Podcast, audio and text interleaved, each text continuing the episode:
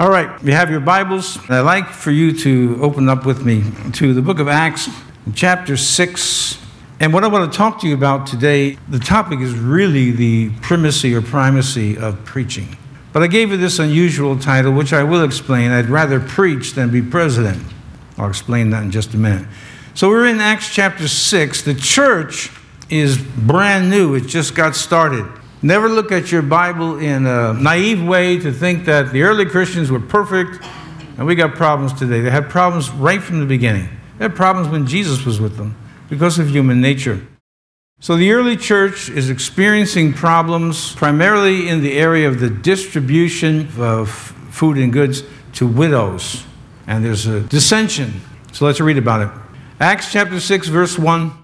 And in those days, when the number of the disciples was multiplied, this what we would call church growth, there arose a murmuring of the Grecians against the Hebrews because their widows were neglected in the daily ministration of the food and goods. Then the twelve called the multitude of the disciples unto them and said, It is not reason that we should leave the word of God and serve tables. Wherefore, brethren, look ye out among you seven men of honest report, full of the Holy Ghost and wisdom, whom we may appoint over this business. But we will give ourselves continually to prayer and to the ministry of the word. We'll stop there at verse 4. My title, once again, is I'd rather preach than be president, and that's what I want to explain to you as to why. Here in the text, you see, as I just explained from the very beginning, there's problems in the church. So don't, again, don't be naive enough to think problems only arose in the last few years. Everything before that was perfect. The preachers were perfect. The congregations, they never were. And so preaching serves many, many purposes, and one of them is to straighten out problems, to explain the order that God has, and so on. But why I chose the title, I'd rather preach than be president, since it's the 4th of July weekend here, and every year, well, at least once a year, but actually it's more than that, I have a habit, as you know, I don't watch any primetime television at all. So I don't even know some who these actors and actresses are, but I watch really old films, some that I grew up with, some that were made before my time. And one of my favorite is Yankee Doodle Dandy with James Cagney, who in the movie he plays the uh, real life character of George M. Cohan, Irish songwriter and dancer and singer and so many, many things. Cohan went into retirement in the mid 30s, maybe the early 30s, and a man by the name of George Kaufman wrote a book, and this was the title of it I'd rather be right than be president. It just occurred to me that that would be a good title for a message. I'd rather preach than be president. But if you want some background on the book, it was a satire on the presidency. The president at that time was FDR, Franklin Delano Roosevelt, and his New Deal and all of this. And it's about a young couple who want to get married, but then they find out that Roosevelt can't balance the budget. And so Phil Smith, the boyfriend of the engaged couple, gives her the bad news. He can't get married. He didn't get the raise. And, you know, when I'm reading the play, or I was reading just a little bit about it, I said, you know, nothing's changed read it in the scriptures. I mean, man is man, Satan is Satan, God is God. Not much has changed. Just a little here, a little there. Not much has changed. Anyway, the play itself, I'd rather be right than be president, written by George Kaufman. The character was played, character role, or lead role, was played by George M. Cohan. And Cohan himself, a lifelong Democrat, was very critical of many of FDR's policies. And again, I said to myself, not much has changed. Not much has changed. So I thought to myself, and I actually believe this, this is the truth. If someone said to me, by some miraculous work of God, that I could be the President of the United States, or I could live the rest of my life preaching the gospel, I would still pick preach the gospel. I'll tell you why. Because the gospel is going to outlast every president, it's going to outlast this country, it's going to outlast all the countries of the world. It's going to outlast the people of the world. And though it may not seem to be, uh, even as Jesus paints it in the gospel account, though it seems to be so little in its influence, it's not. Not at all. So for me, I'd rather preach. I could even say I'd rather preach than be a politician. I'd much rather preach than be a politician. I could never be a politician.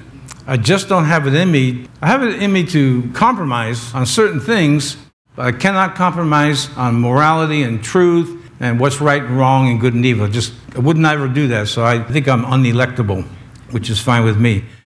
So what I want to present to you today is the concept that the Bible itself presents that the highest ministry in any given church is the preaching of the Word of God, what I'm doing today. That there's no ministry in this church or any other church that's above that. Everything flows out of that, the preaching of the Word of God.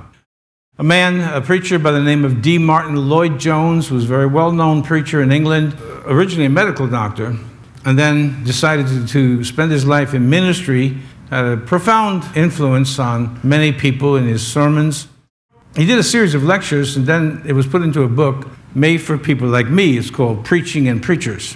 And I'd like to read to you an excerpt from his book. When he wrote this, in 1969, he wrote, The work of preaching is the highest and the greatest and the most glorious calling to which anyone can ever be called. If you want something in addition to that, he means that statement, I would say without any hesitation, the most urgent need, this is 1969, the most urgent need in the Christian church today is true preaching. That's a long time ago, well, fairly long, when he said that the most urgent need in the church today is true preaching. It is obviously the greatest need of the world also. That was his opinion. That is mine. He'll go on to say, and I'll read that in just a second, he asserts that that's what this book is saying, and we'll read it. But he said this as well in our first lecture, I laid down a proposition that preaching is the primary task of the church, and therefore of the minister of the church, that everything else is subsidiary to this and can be represented as the outworking or carrying out of this in daily practice, preaching. What I am doing is to justify this proposition, and I am doing so particularly in view, listen, in view of the tendency today to deprecate preaching at the expense of various other forms of activity, Christian activity. Having laid down the proposition, I have tried to substantiate it by evidence from the New Testament and also from the history of the church. I now want to go a step further and to suggest that this evidence from the New Testament itself, supported and exemplified by the history of the church, leads us to the conclusion that the ultimate justification for asserting the primacy or primacy of preaching is theological spiritual teaching or truth. In other words, I argue that the whole message of the Bible asserts this and drives us to this conclusion. Now, you have to understand that, especially in the 20th century, the church began to shift. Look, at the pulpit in most Protestant churches is in the center of the sanctuary. Now, sometimes you'll see it off to the side, and as I'll read in just a moment, sometimes you see it elevated where the preacher is looking down at you. Now, there's a reason for that, and I'll read it in just a minute. But the reason that the pulpit is central is because it's to present the idea that preaching is the most important ministry of the church. There is nothing more important, but realize that the church went through various movements, especially in the 20th century, when it became what is now known as the social gospel, not meaning people getting together and talking. It meant let's go out and do things and feed the poor, which is part of the gospel, no doubt.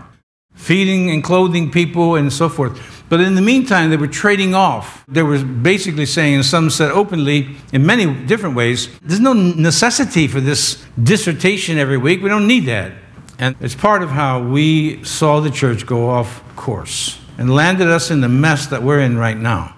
I won't bother you with all the different aberrations and perversions that are out there because the church lost its vision. I'm not saying that people still aren't doing good things. I mean, giving food to hungry people is a good thing. It's just not the highest thing. And we see that in the life of Jesus. Now, he did both.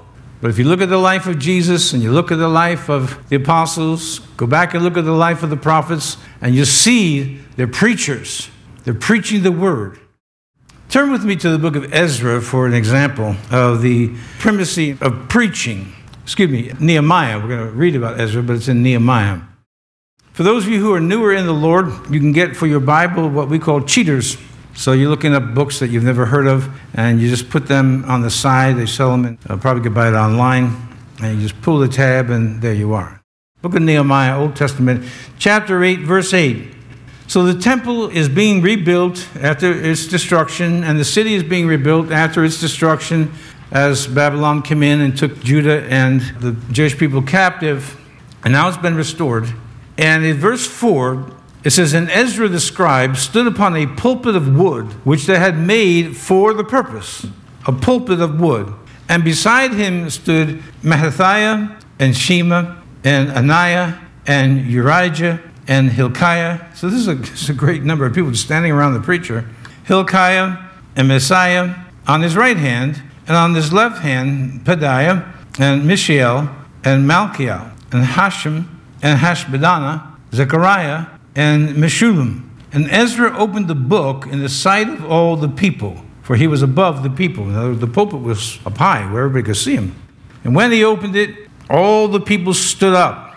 And Ezra blessed the Lord, the great God, and all the people answered, Amen, Amen, with lifting up their hands. And they bowed their heads and worshiped the Lord with their faces to the ground. Also Jeshua and Bani and Sherebiah, Jamin, Akkub, Shephatiah, Hodijah, Maaseiah, Kelita. By the way, every time I read these Hebrew names, I'm glad my name is Ray.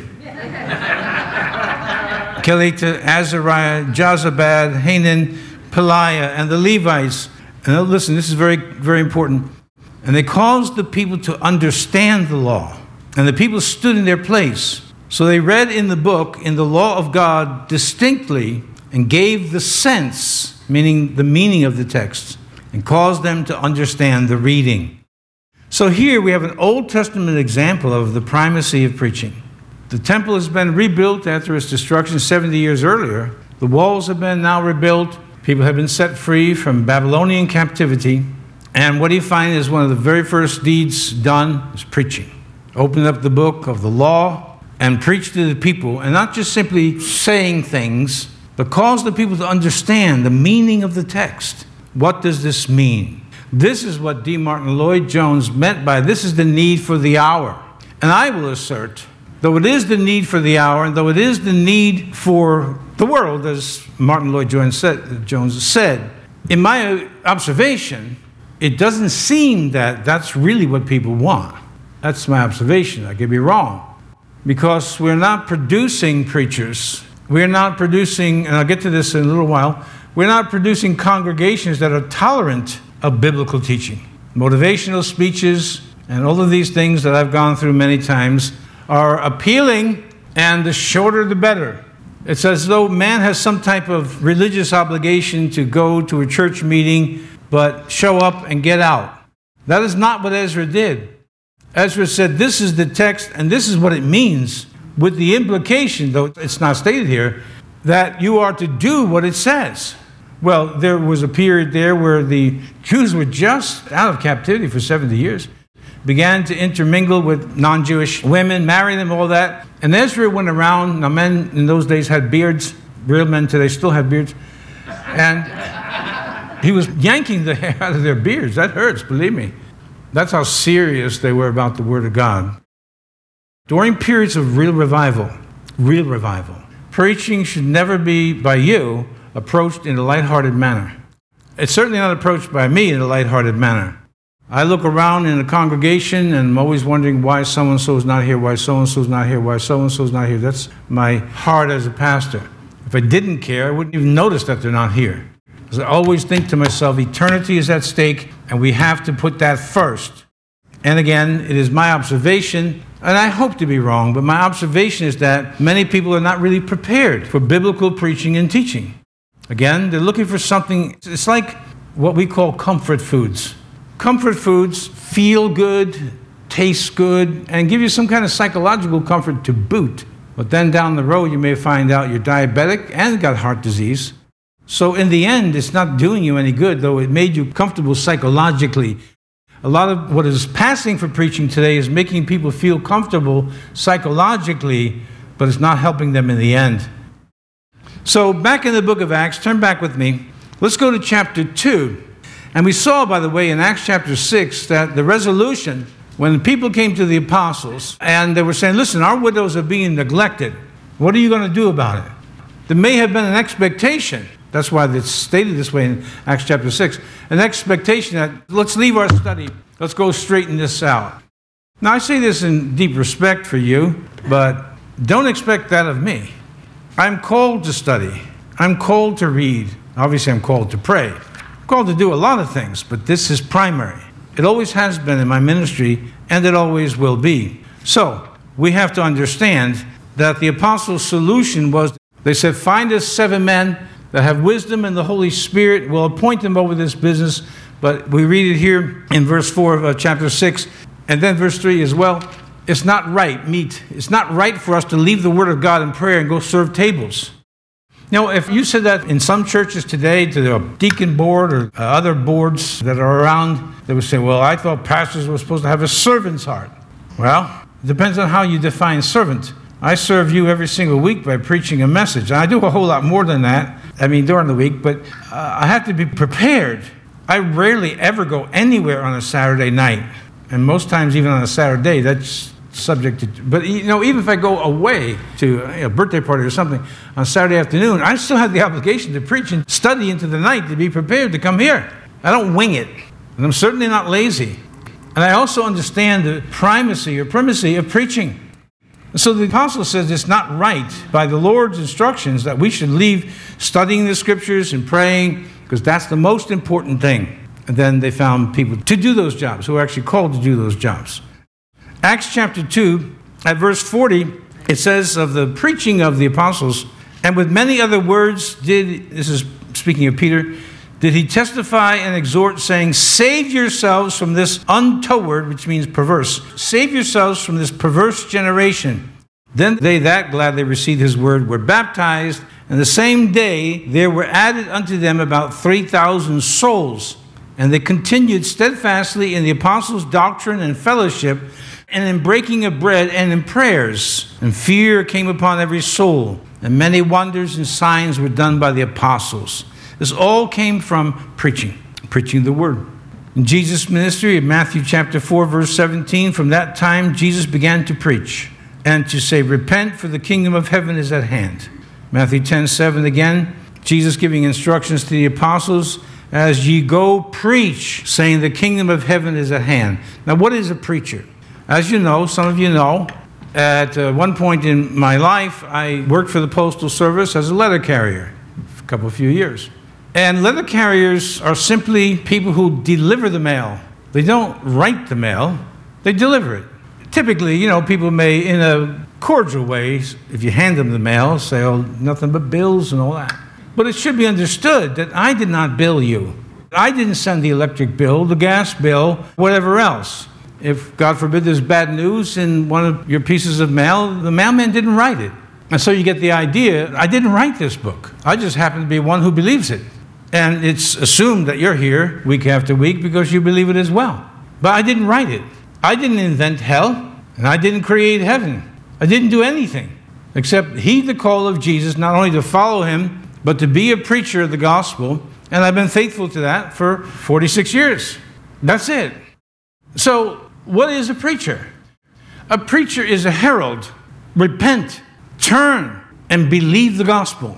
I am called, any true preacher is called to repeat, in one manner of speaking, just to repeat what the book says, not to amend it, not to alter it, and not to try to figure out a more clever way of talking to people. Because after all, and this is what we hear from certain people who pose as preachers, after all, people have this and they got problems, whatever, so we don't want to talk about these subjects. The mailman doesn't have that privilege to go through your mail and say, I don't think that they want to read that. No, I don't think they need that bill. I mean, that's a federal crime. A doctor doesn't have the right to tell you something you want to hear. There's an obligation to tell the truth. A preacher is a herald. He's not even necessarily a moralist, and he's not a philosopher. The Apostle Paul was not a philosopher. He wasn't a moralist, he was a preacher. And they herald, echoed the message of Jesus and the prophets and then what situations the Holy Spirit gave them wisdom when they needed it. That's what preachers do. And what we are doing here today, what I'm doing with you here today, is the most important function of the Church of Jesus Christ preaching the Word. And that's really what I just want you to learn today. But I'm also going to show you your part in preaching. You see, you're not just a passive audience, and I'm here on display either to exhibit my knowledge of the Bible or intellectual abilities or my charm or whatever. You're part of the process, but we'll get to that. I've shared this with you before. At least from my point of view, we certainly have too much of this, if you listen to preachers, what someone has termed longhorn sermons. A point here, and a point here, and a lot of bull in between.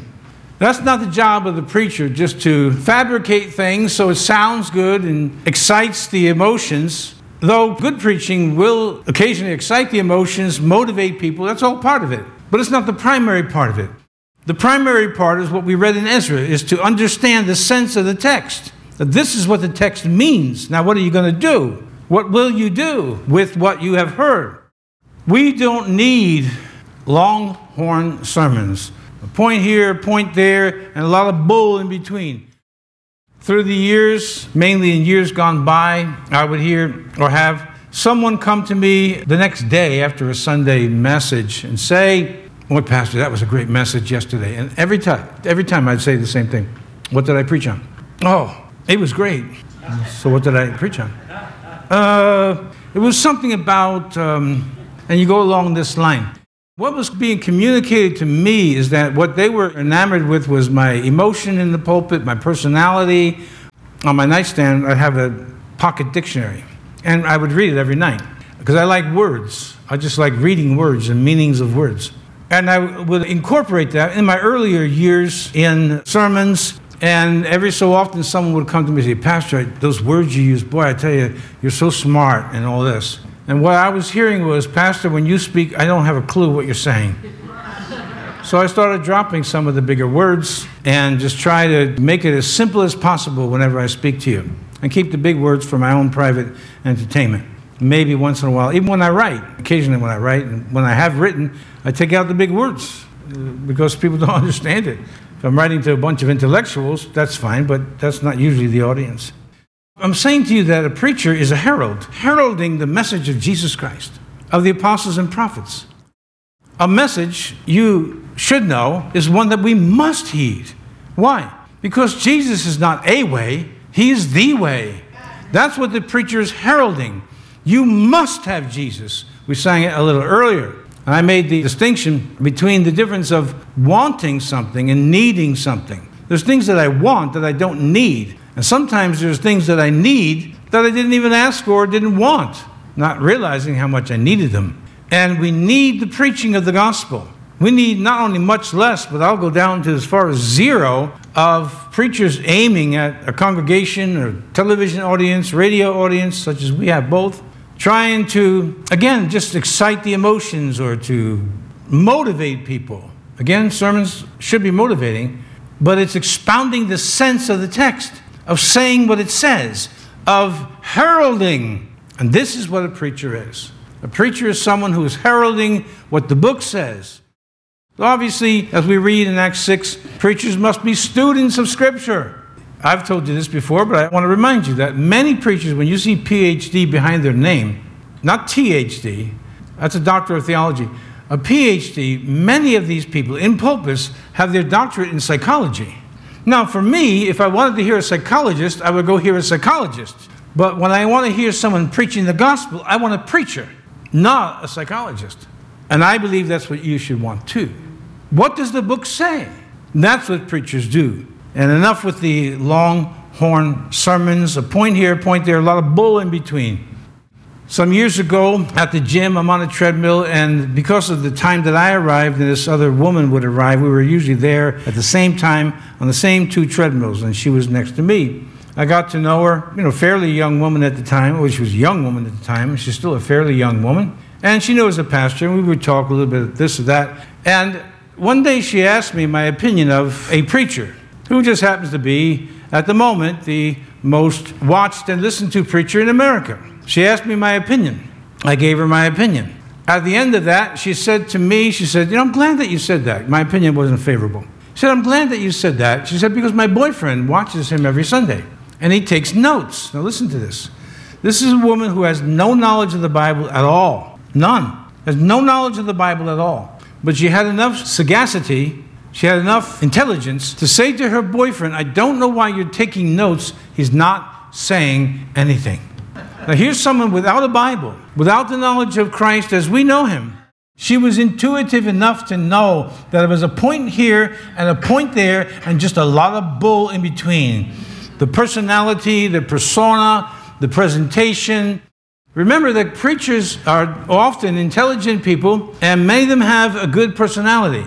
I mean, a clever personality. They could have been great actors had they not gone into, well, stuck behind a pulpit anyway. I won't call it ministry. They would have been great actors. They're intelligent, they know how to stir up people. That's not what a preacher is. A preacher is one who's saying, This is what the book says, and you better give heed to it.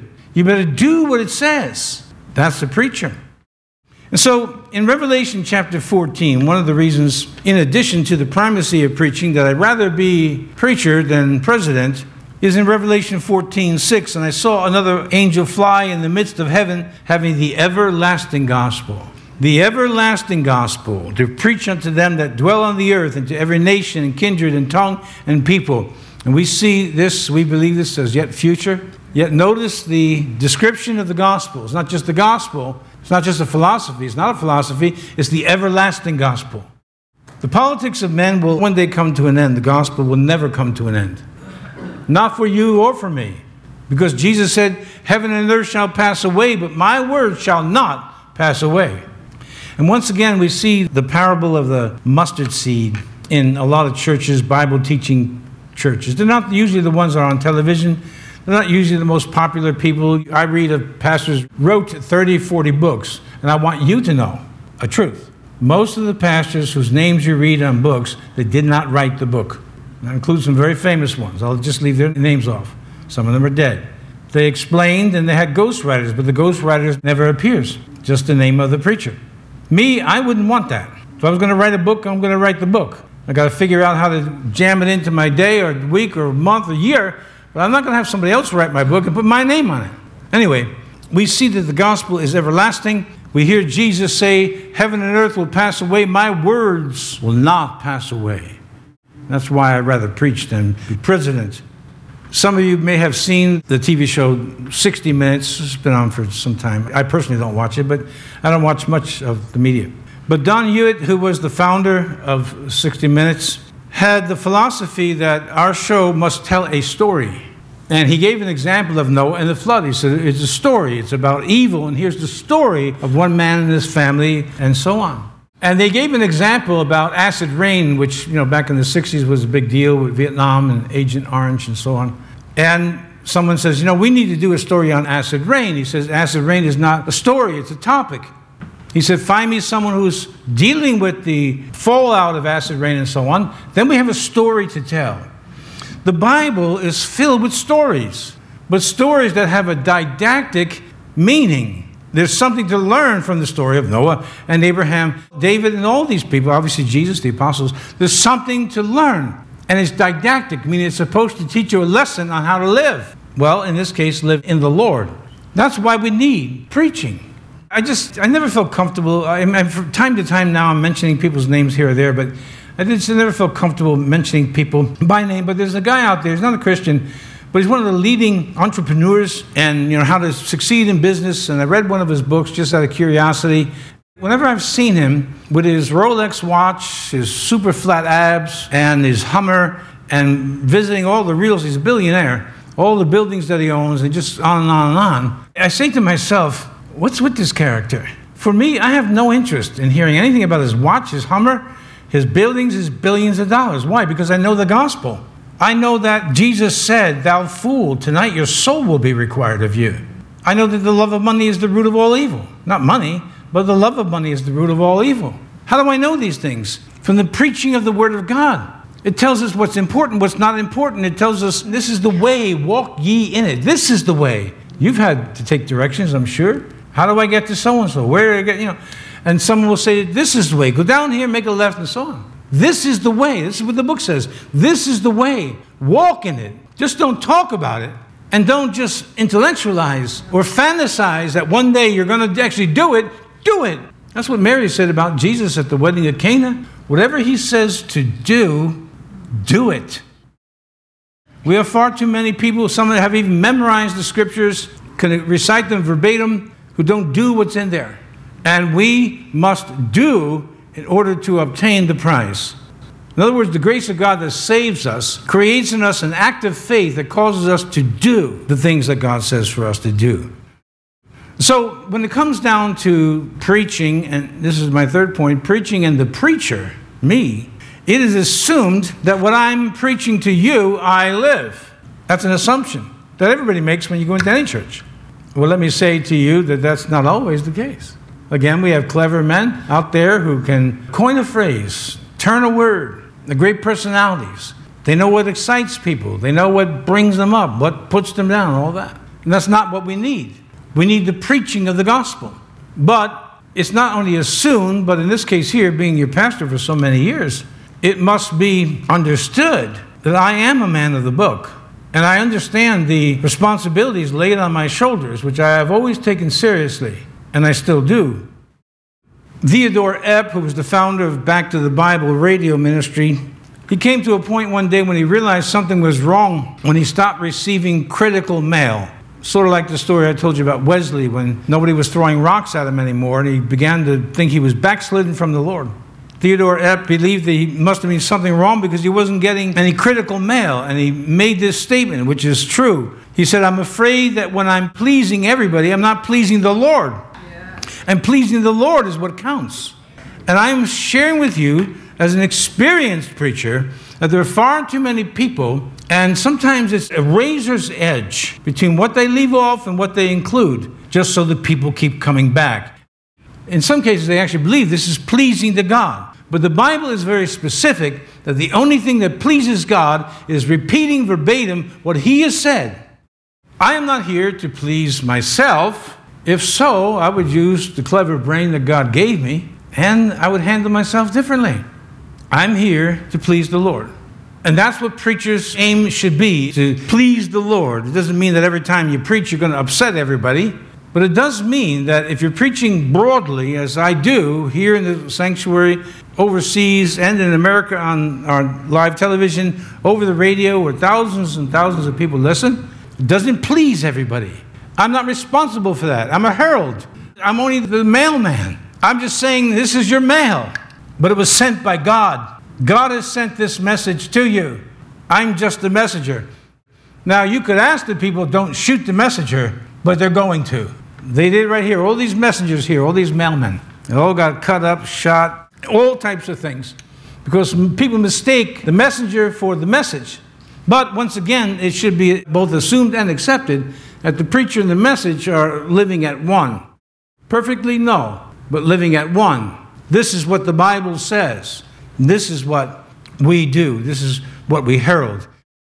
1 Corinthians chapter 9 verse 27 the apostle Paul he wrote these words but I keep under my body and bring it into subjection, lest that by any means, when I have preached to others, I myself should be a castaway.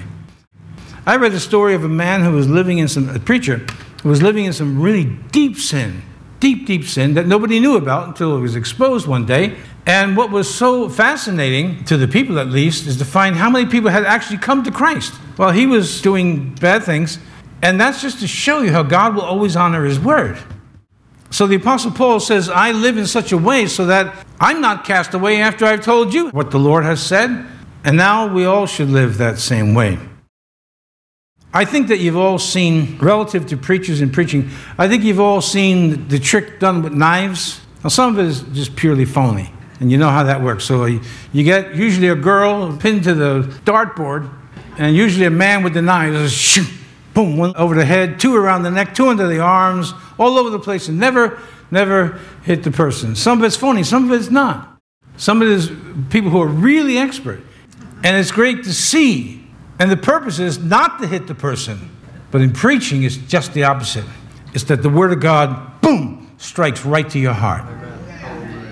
Uh, two friends of mine who are now gone to be with the Lord, who I admired and admired them to this day, both gone now. And I remember one, his name was Joe.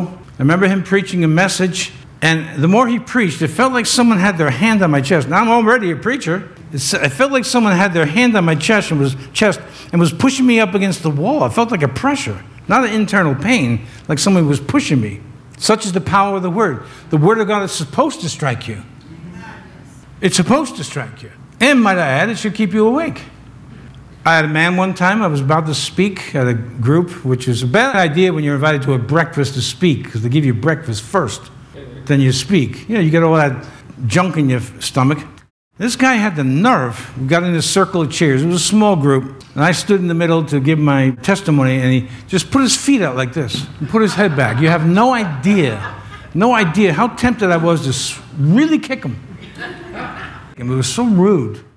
The preaching of the Word of God is not designed to be a little bit above your head, a little bit above your ears. Whoo, it never hit me. It's designed to strike you right in the heart and produce a conviction, or like I was just explaining, to feel a pressure that you must change. I was at a breakfast many years ago, back in the late 80s, early 90s, for the National Religious Broadcasters Convention. And the main speaker one year, it was Ronald Reagan, and that was pretty interesting to watch him come in with the Secret Service Uzis under their jacket. But this time it was Billy Graham. And you needed tickets to get into the breakfast. And we didn't have him, but my other friend, Harry, had two tickets, and he gave them to me and to his son. He says, You guys go. I'm good. I'm okay. Course, he had the Bible memorized, literally memorized, not figuratively speaking. And so we went. I would never forget that day as long as I live. I was a preacher 10 years already in the Lord, maybe a little bit more. 10 years as a preacher. And Billy Graham got up, and this room was filled with broadcasters, producers, radio personalities in the Christian realm. Some of the biggest names that some of you have heard of, some again have passed on. Some of the biggest in the world, they were all there. Billy Graham was talking about the gospel, and he kept saying this one thing. And another thing, why don't we hear about hell any longer? Amen. I mean, you could hear a pin drop. And then there's another thing he says. Why don't we talk about sin? And then he kept going along these lines. It frightened me. They were giving away Bibles that day after this message, and it was a version that I don't use and I still don't use, but I took one anyway. It was a brand new Bible, and I wrote in the cover, I may still have it, Today I rededicated my life to the Lord. And I'm already 10, 12 years as a preacher, meaning this process doesn't stop, and effective preaching doesn't reach over your head, around your ears, and it hits you straight in the heart so that you're right in the cover of your Bible today, July the 2nd, the year 2023. I have rededicated my life to the Lord. We must understand that you can lose your first love. It's written in the book of the Revelation. Jesus said to the Ephesians, well, they lost their first love, but he said to the Laodiceans, remember this. He said, You're not hot, you're not cold. He says, Therefore, I'm going to spew you out of my mouth. Years ago, I used to drink a lot of seltzer water because I just liked the way it tasted in lieu of water itself seltzer water. My wife one day bought quinine instead of seltzer. So I came home thirsty and started to, out of my mouth. Can you imagine the Jesus of the Bible? Not the popular Jesus and the all American Jesus and the Jesus that draws crowds because people don't want to hear what I'm about to say. Jesus said, If you're not hot and you're not cold, I will spew you out of my mouth. And I didn't say it. I'm just a herald that's repeating what Jesus said. Are you hot or you're cold? Have you lost your first love? That's the preaching of the gospel to herald and to repeat what the Bible says. And it should strike you right in the heart. And we don't play dodgeball here. Boy, I wish so and so was here to hear that message. Well, he's not, and you are.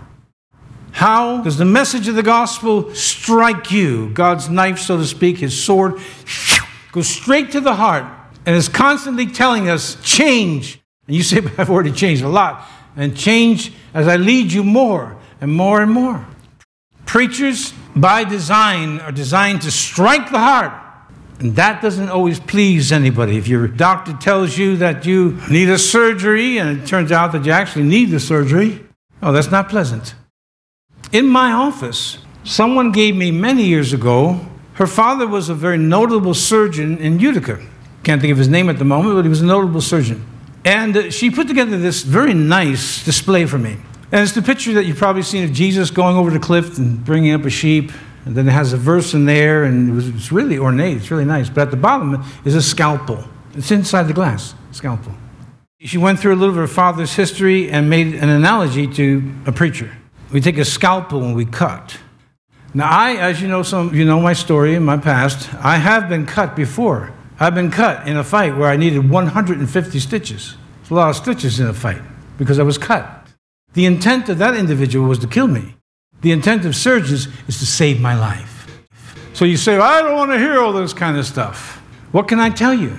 This scalpel, the book, is designed to open you up, get to the heart, literally, and change what needs to be changed because Jesus is the way. But if you see someone coming like this, run. Run. This guy that cut me came up from behind me. I didn't have a chance, really. I kept fighting anyway, but I suffered quite extensive injuries. Jesus is the great physician who comes into your life and he cuts. You can read later in the book of Acts, chapter 8, where the preaching of Peter converts 3,000 people. Preaching. Now, there were signs following the word which promises given to us but I want to just share with you as I come to this last point today of what part you play in preaching. This is not a one way street, as some would suppose. Now, you can read in the eighth chapter of the book of Acts, which explains how a man from Ethiopia, an eunuch of the queen, is reading in the book of Isaiah in his chariot, which I just happened to open it up right to Isaiah 53, right there. That's what he was reading. But he didn't understand it. And the Spirit of the Lord says to Philip, Go over and join yourself to the chariot. So Philip did, and he says to the Ethiopian eunuch, Do you understand what you're reading? And he says, How can I unless someone explains it to me? So Philip began to expound to him the meaning of Isaiah chapter 53, and then he knew. See, Ezra, understanding the sense of the text, Philip expounded to him what the Ethiopian was reading, and then he learned that he needed to be saved and baptized. And the first thing that the Ethiopian eunuch asks, he says, Well, what prevents me from being baptized? Not a Jew. And Philip said to him, Nothing if you believe with your whole heart the Lord Jesus Christ, and so on. And they brought him down to the river and baptized him. I shouldn't leave off the part that he was raptured right after that and wound up in a city called Azotus after that, but that's not particularly germane to the topic. with a sign followed.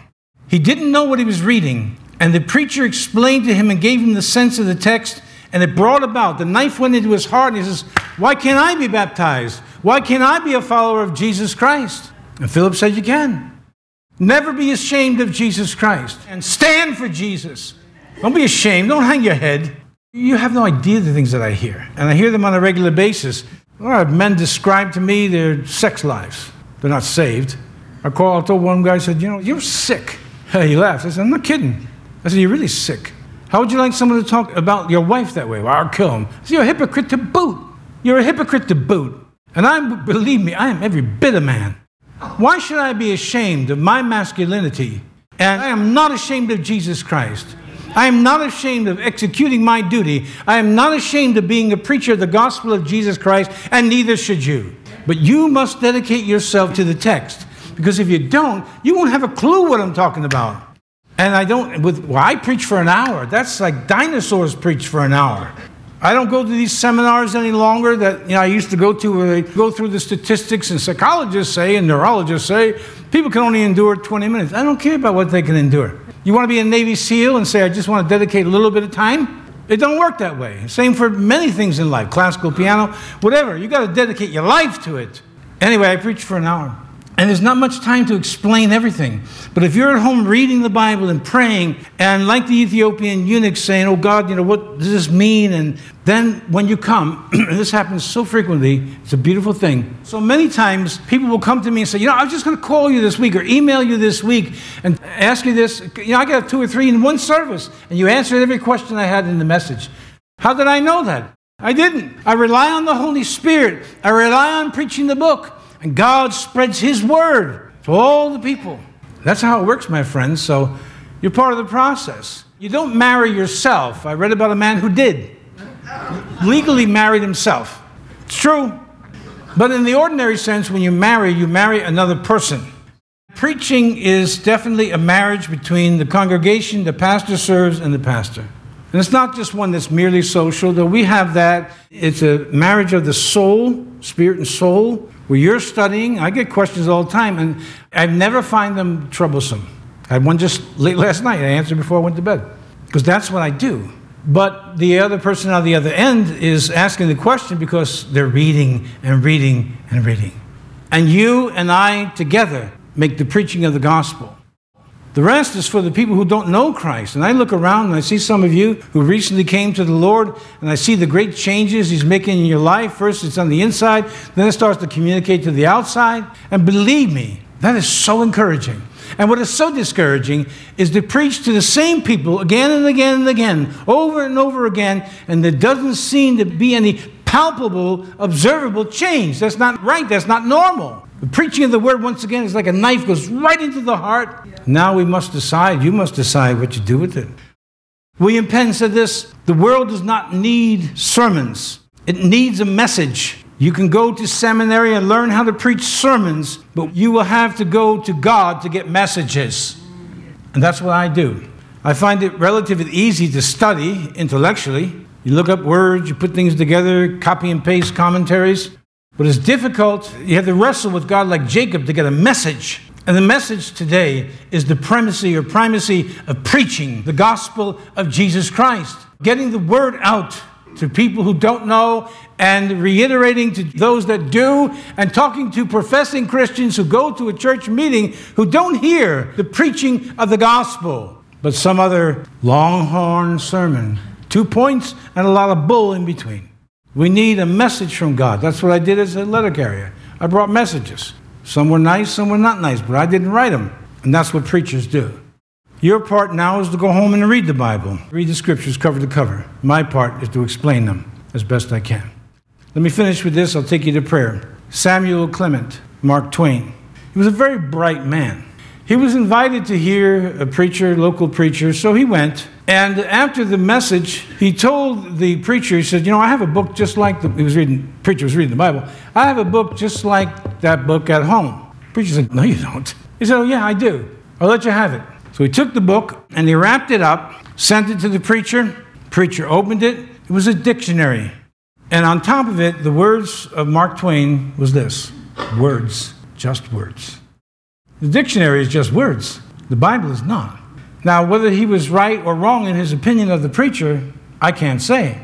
But I can say that people who are initiated in the Lord know the difference between someone who's just giving you words, longhorn sermons, or you're receiving a message. You're receiving that push against the chest. You feel that knife going in you. And you say, as they said in the book of Acts, men and brethren, how shall we do? Or what shall we do? That's the question. I hope that when I come to you, I'm not just giving you words. I know I study and pray, it's a combination. I pray that I will give you not just a sermon, but a message. Hey, I got a word for you, I got a message for you. And that until Jesus comes, if we're all together in the next few years in this benighted section of the world, well, so be it. Do our duty till Jesus comes. You make sure you're either hot or you're cold. And if you find yourself drifting from the Lord, you better take inventory not tomorrow, not this afternoon, right now, right now, and rekindle that fire for the Lord. It's not designed to go out ever. And let's pray that God would bring to America preachers. I mean, real biblical preachers. They won't be liked by many, but that's part of the job description. God help us to have biblical teaching and preaching once again in America and around the world. God help you to make sure you do your part. Once again, never, ever be ashamed of the name or the gospel of Jesus Christ, male or female. Never be ashamed. Let's go before the Lord. Father, you had this design, it's not mine. Preaching is the primary thing in the church. Everything is subsidiary, as Lloyd Jones mentioned. Everything is subsidiary to that preaching. Help us to appreciate, God, the need for preaching, not only at Time for Truth, but at every professing Christian church in this world, that men and women may be converted to you. Pour out your Spirit, God, and help this lost world and a country, America, that's lost. Give us the wisdom to know it will never be changed by politics, politicking. It will never be changed except by you. And that will come in the way designed by you, the preaching of the Word of God. Bring conviction upon people. Bring conviction on people who say they know you, but whose commitment is more like Laodicea hot one day, cold the next. Or maybe Ephesus. Everything is right doctrinally, but behavior is not right. Lost the first love. Help us here at Time for Truth, Lord, to appreciate these truths and to rededicate ourselves to the reading of the Word, not just a part of our day, but the main part of our day. Because in them, as we hear and read, you have the words of eternal life. Father, we bless you and praise you today. Once again, you are great. You are greatly to be praised. In 1 John chapter 1, we read, If we walk in the light, as he is in the light, then we have fellowship one with another. And the blood of Jesus Christ cleanses us from all sin. So, Father, we ask you to bless the time that we have together now downstairs. Bless the food, let it be nourishment to our bodies. Bless our time together in fellowship in Jesus Christ, we pray. Amen? Amen. Amen.